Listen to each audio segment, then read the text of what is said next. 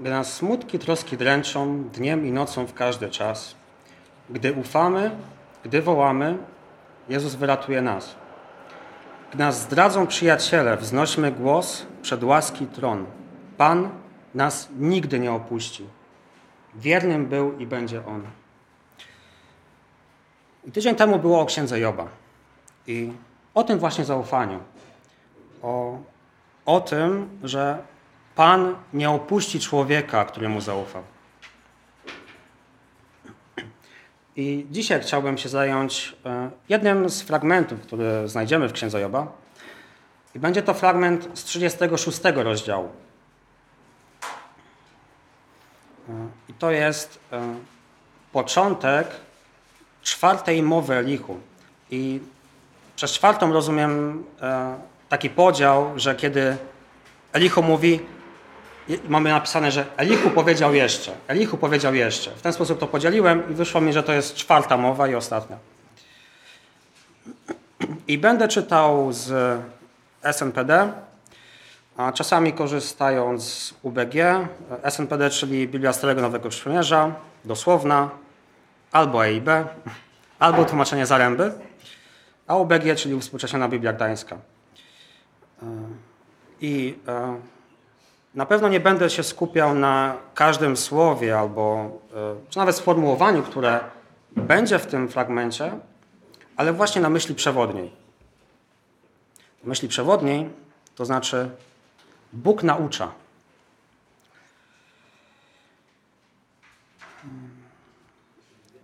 I kilka kwestii słowem wprowadzenia.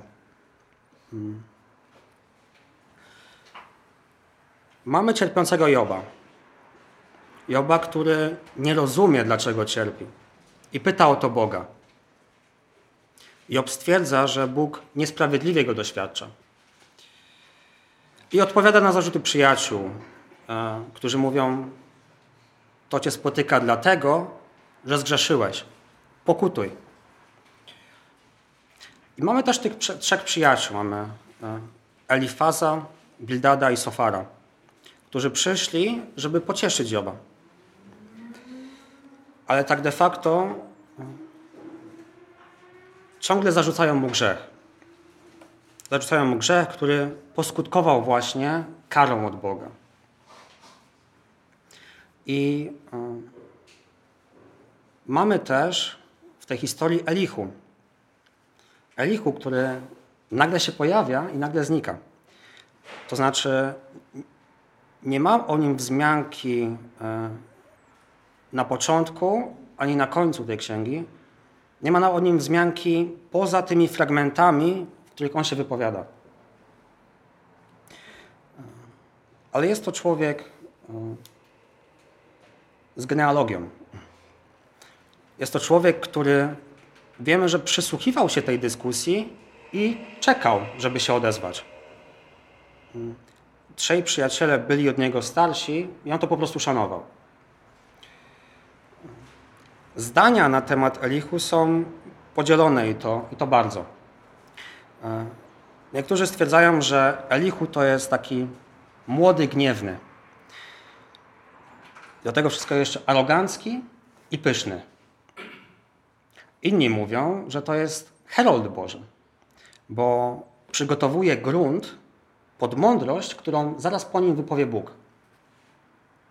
Ale tak czy inaczej możemy wyciągnąć naukę z tego, co Elihu mówi. I rozdziały 32 do 37 zawierają właśnie jego słowa. I te 6 rozdziałów to nie jest dokładnie powtórzenie tego, co już mówili ci trzej przyjaciele Joba.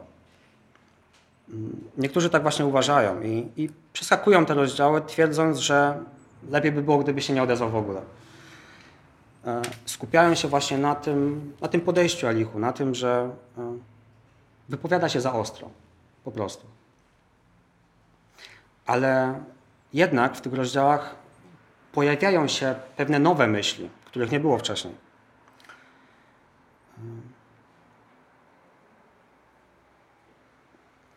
I warto zauważyć, że w tych fragmentach są zwroty bezpośrednie do Joba, żeby a nawet wezwanie, żeby odpowiedział, jeżeli ma coś do dodania.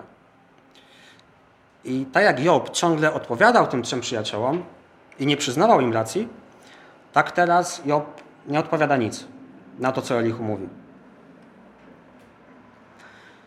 Elihu napomina i Joba, i jego trzech przyjaciół. Joba za to, że mówi do Boga w sposób zarozumiały. Za to, że usprawiedliwia się bardziej, niż usprawiedliwia Boże działania. Uważa, słowami Elihu, że Bóg stał się dla niego wrogiem. I napomina tych trzech przyjaciół za to, że nie potrafią znaleźć odpowiedzi dla Joba, a mimo to go potępiają. I też warto zauważyć, że Elihu nie zostaje skarcony za swoje słowa. Tak jak Elifaz, Bildad i Sofar, którzy mówili o Bogu nieprawdę, jak czytamy dalej. Ale równocześnie nie został też pochwalony za swoje słowa. Więc tak naprawdę musimy rozważyć, tak jak Beryjczycy, czy rzeczywiście tak się sprawy mają, jak mówi Elihu. I po tym, jak Elihu kończy się wypowiadać, wypowiada się Bóg, wypowiada się Pan. To już jest w 38 rozdziale. Także przejdźmy do tego fragmentu. Joba 36. I na początek pierwsze 4 wersety. Ponadto Elihu powiedział: miej dla mnie trochę cierpliwości, a pokażę ci, bo dodam na rzecz Boga kilka słów. Moją wiedzę wezmę z daleka i oddam sprawiedliwość mojemu Stwórcy, bo naprawdę moje słowa nie będą kłamstwem. W pełni obeznany jest przed Tobą. I to, że weźmie wiedzę z daleka, to znaczy inaczej, z najodleglejszych czasów. To znaczy, Elihu mówi, wróćmy do pierwszych rzeczy, które o Bogu wiemy. Elihu będzie mówił na korzyść Boga. W opozycji do Joba, który mówił na swoją korzyść, a nie na korzyść Boga. I tutaj Elihu stwierdza, że jest w pełni obeznany. No i też pojawiają się kontrowersje w związku z tym, że jest to wyraz takiej pychy i arogancji tego człowieka. Inni znowu łączą to z fragmentem z 37 rozdziału, z 16 wersetu, który mówi o Bogu, że Boża wiedza jest doskonała. Więc Elihu tutaj nie mówiłby o sobie, tylko mówił o Bogu. A jeszcze inni mówią, że Elihu rzeczywiście ma wiedzę, więc ma rację. Ja nie powiem wam, jak to interpretować. Ale na pewno myślę, że nie można przekreślać kolejnych słów, które Elihu powie, przez to jedno zdanie. Więc posłuchajmy, co ma do powiedzenia. Wersety 5-7. Oto Bóg jest potężny, lecz nie odrzuca. Potężny mocą rozumu. Bezbożnego nie zachowuje przy życiu, a ubogim zapewnia słuszny sąd. Nie odwraca od sprawiedliwego swoich oczu. Wraz z królami na tronie sadza ich na zawsze i wywyższa ich. Bóg jest potężny, lecz nie odrzuca. Prawda czy nieprawda? Prawda. Bóg jest dalece bardziej potężny od nas i mógłby takich malutkich, jacy my jesteśmy, po prostu zignorować albo na nich wzgardzić. Ale On tego nie robi. On troszczy się o nas. Bóg troszczy się o cały świat. I troszczy się o nas do tego stopnia, że posłał swojego jedynego Syna, aby każdy, kto w Niego wierzy, nie zginął, ale miał życie wieczne. Żeby takie malutkie robaczki jak my mogły żyć. Mało tego, żeby mogły mieć z nim społeczność. Elihu tutaj mówi o karze dla grzesznych i błogosławieństwie dla ufających Bogu, dla pobożnych. I tutaj czytałem ubogi, ale równie dobrze można to tłumaczyć jako pokorny. Elihu tutaj mówi, że człowiek otrzyma odpłatę za swoje czyny. Prawda czy nieprawda? Prawda. Jezus mówi w Mateusza 16:27, gdyż Syn Człowieczy ma przyjść w chwale swojego Ojca z aniołami swoimi i wtedy odda każdemu według jego czynów. I musimy tutaj pamiętać, że Jezus mówi o odpłacie nie w tym życiu, ale w przyszłym, po śmierci. Bóg odpłaci w swoim czasie. I jak wiemy, cierpienie Joba nie jest odpłatą za jego grzech.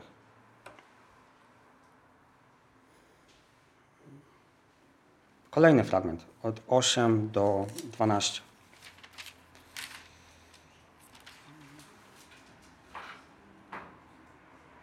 A gdy są zakuci w kajdany, schwytani w pęta niedoli, to oznajmia im ich czyn i przestępstwa, bo się wzmogły. Otwiera im ucho dla pouczenia i mówi, by odwrócili się od niego dziwości. Jeśli posłuchają i zaczną mu służyć, dopełnią swoich dni w szczęściu i swoich lat przyjemnie.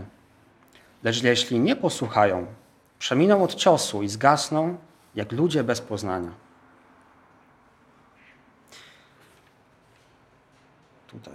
Gdy są zakuci w kajdanie. O kim tutaj mowa? Elihu mówi tutaj o sprawiedliwych, czy mówi o bezbożnych? No, poprzednie wersety mówią o obydwu grupach. Dalsze wersety też będą mówić o obydwu grupach. Ale to nam wskazuje też, że sprawiedliwi, jak tu są określeni, też grzeszą. Bo według Elihu sprawiedliwy to nie jest to samo, co doskonały. Sprawiedliwy w jego rozumieniu to jest człowiek chodzący z Bogiem.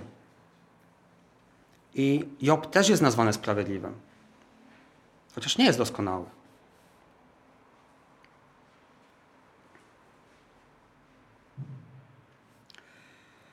Gdy są zakuci w kajdany, innymi słowy, kiedy człowiek cierpi.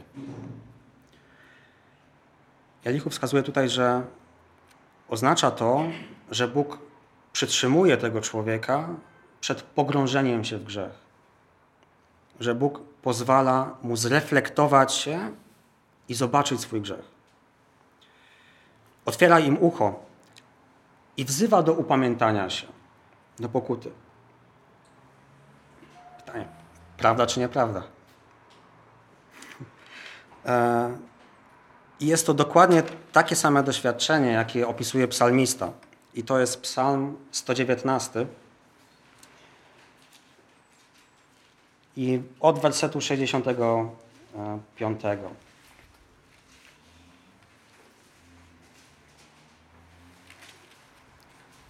Cała ta sekcja.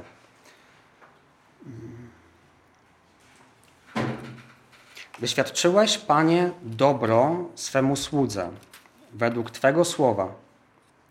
Naucz mnie trafnego osądu i poznania, gdyż zawierzyłem Twoim przykazaniom. Zanim zostałem upokorzony, błądziłem, ale teraz strzegę Twoich obietnic. Jesteś dobry i dobrze czynisz. Naucz mnie Twoich ustaw. Pyszni zmyślają przeciwko mnie kłamstwa, lecz ja całym sercem strzegę Twoich rozporządzeń.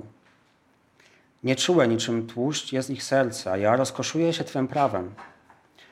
Dobrze, że zostałem upokorzony lub skarcony. Po to, bym nauczył się Twoich ustaw. Lepsze jest dla mnie prawo Twoich ust niż 1000 sztuk złota i srebra. No właśnie. Dokładnie taka sama sytuacja, jaką opisuje Elihu w tym fragmencie.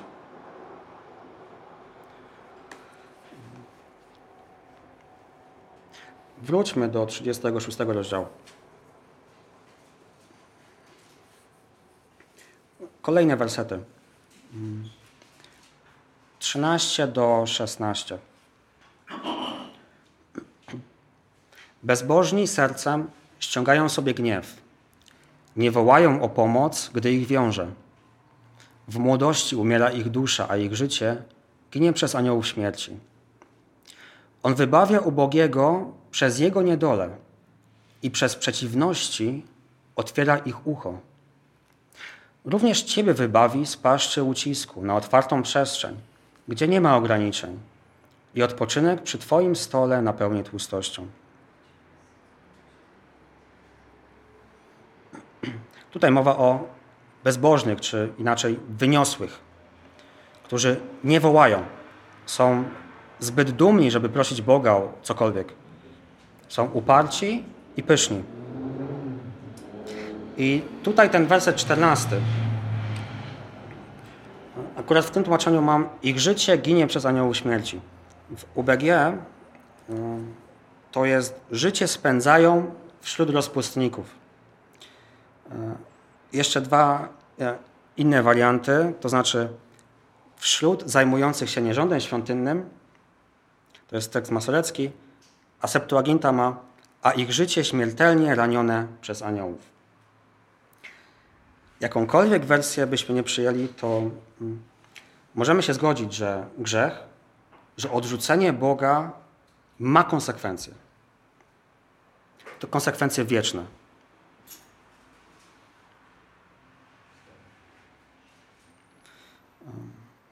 I tutaj w SNPD: wybawia ubogiego przez jego niedolę. To jest bardzo ciekawe stwierdzenie. I druga część tego zdania, to jest 15 werset, wyraża tę samą myśl, nie? Że przez przeciwności otwiera ich ucho. Właśnie. Czy pomyślałeś kiedykolwiek, że cierpienie czy utrapienie to wybawienie dane od Boga? Żeby otworzyć Twoje ucho, żeby ocalić Cię od zejścia do grobu, żeby się zatrzymał, zastanowił i zaczął słuchać Boga, żeby Cię oczyścić, żeby Twój charakter był coraz bardziej podobny do charakteru Chrystusa.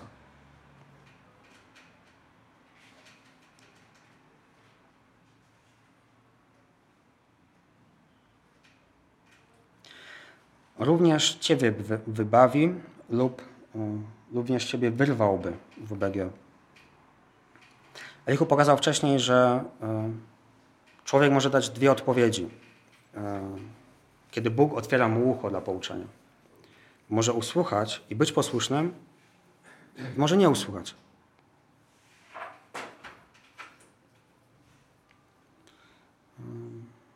Idźmy dalej.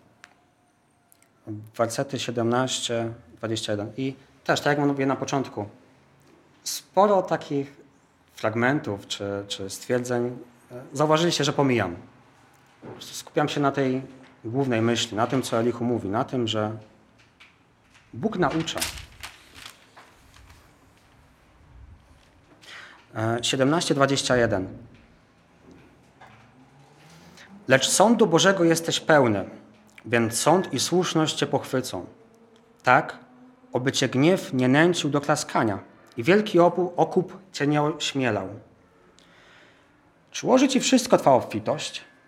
Nie w ucisku. Ani nie pomoże cała potęga bogactwa. Nie tęsknij za nocą, by usuwać ludzi z ich miejsc. Uważaj, abyś nie zwracał się ku niegodziwości, gdyż ją wybrałeś zamiast niedoli. No właśnie, ale sądu Bożego jesteś pełny. W innym miejscu Elihu stwierdził, że Job mówi jak bezbożny. I w 33 rozdziale Elihu mówi dokładnie, jaki on ma problem z tym, co mówi Job. To jest 33 rozdział, 8 do 12.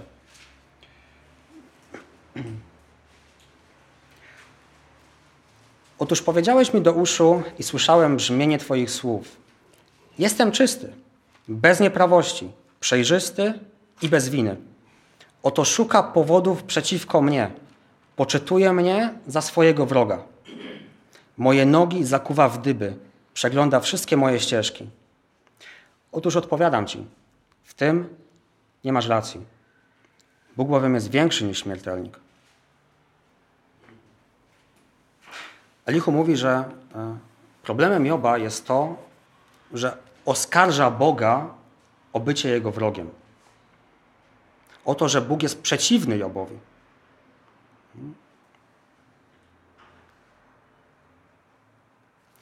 I dalej w tym 36 rozdziale mamy mowę o kupie.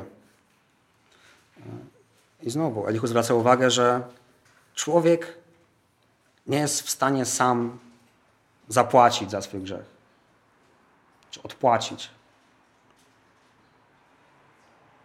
A grzechem Joba, jak mówi Elihu, było oskarżenie Boga. I w tym fragmencie trudno się powstrzymać od popatrzenia na te kwestie z drugiej strony krzyża. To znaczy z naszej perspektywy.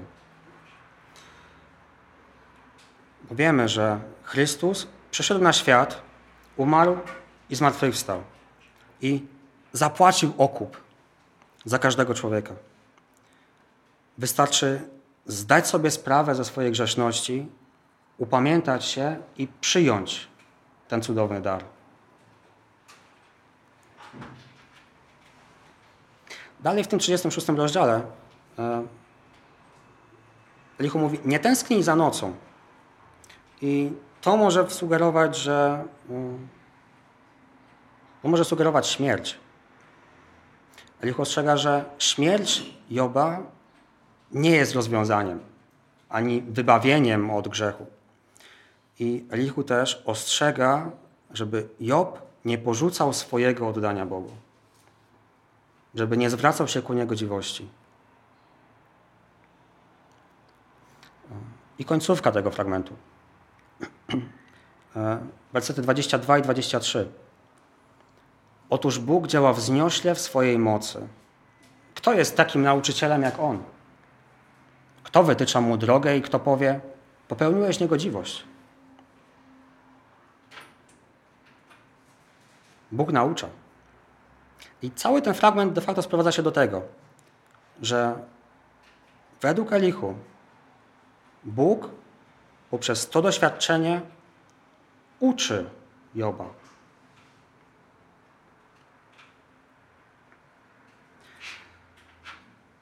I w tym miejscu myślę, że warto przeczytać fragment z listu Jakuba, z 1 rozdziału.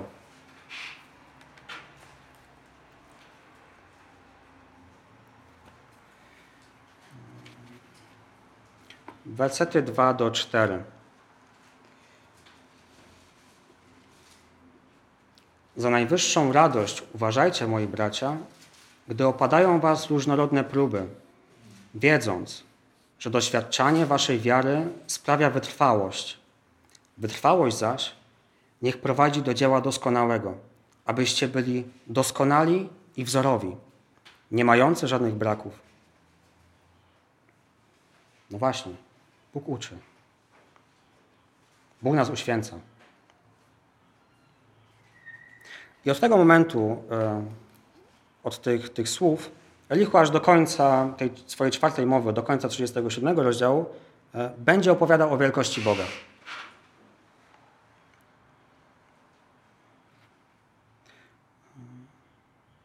Także teraz podsumujmy sobie to wszystko.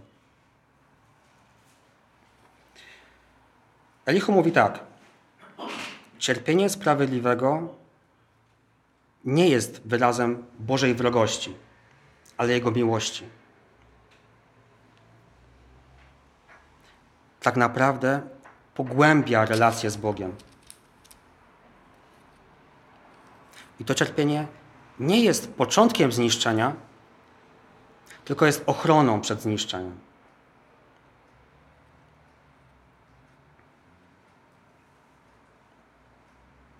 że cierpienie nie jest karą za grzechy. Chrystus przecież już umarł za nasze grzechy. Ale to cierpienie pomaga w naszym uświęceniu. Pomaga w stawaniu się jak Chrystus.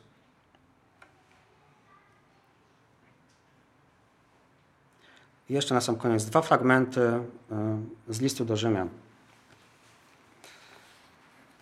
Z 5 rozdziału najpierw.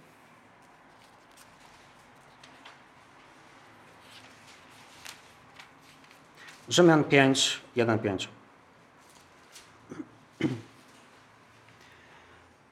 Usprawiedliwieni zatem z wiary, pokój mamy z Bogiem przez naszego Pana Jezusa Chrystusa, przez którego zyskaliśmy też dostęp dzięki wierze do tej łaski, w której stoimy i chlubimy się nadzieją chwały Bożej. Lecz nie tylko to, chlubimy się też w uciskach, wiedząc, że ucisk wyrabia wytrwałość, a wytrwałość doświadczenie, doświadczenie zaś nadzieję. Nadzieja zaś nie zawodzi, bo miłość Boża rozlana jest w naszych sercach przez Ducha Świętego, który został nam dany. Pamiętajmy, że Bóg ciągle nas uczy, że ciągle pracuje nad nami, że ciągle nas uświęca. I drugi fragment, Rzymian 8.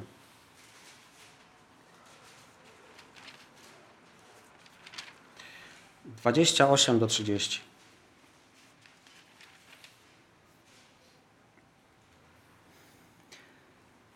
Wiemy też, że kochającym Boga wszystko współdziała ku dobremu. Tym, którzy są powołani zgodnie z Jego postanowieniem. Bo tych, których wcześniej poznał, przeznaczył, współdzielących kształt obrazu Jego Syna, do tego, by On był pierworodnym pośród wielu braci. Których zaś przeznaczył, tych też powołał.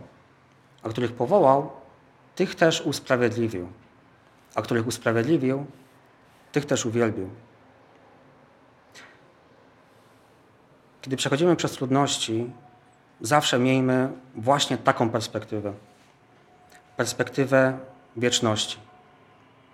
Perspektywę bycia już na zawsze z Panem. A jeśli nie zawierzyłeś jeszcze swojego życia Jezusowi, to zrób to dzisiaj, żebyś miał życie wieczne i żebyś mógł z radością wyczekiwać Jego przyjścia. Amen.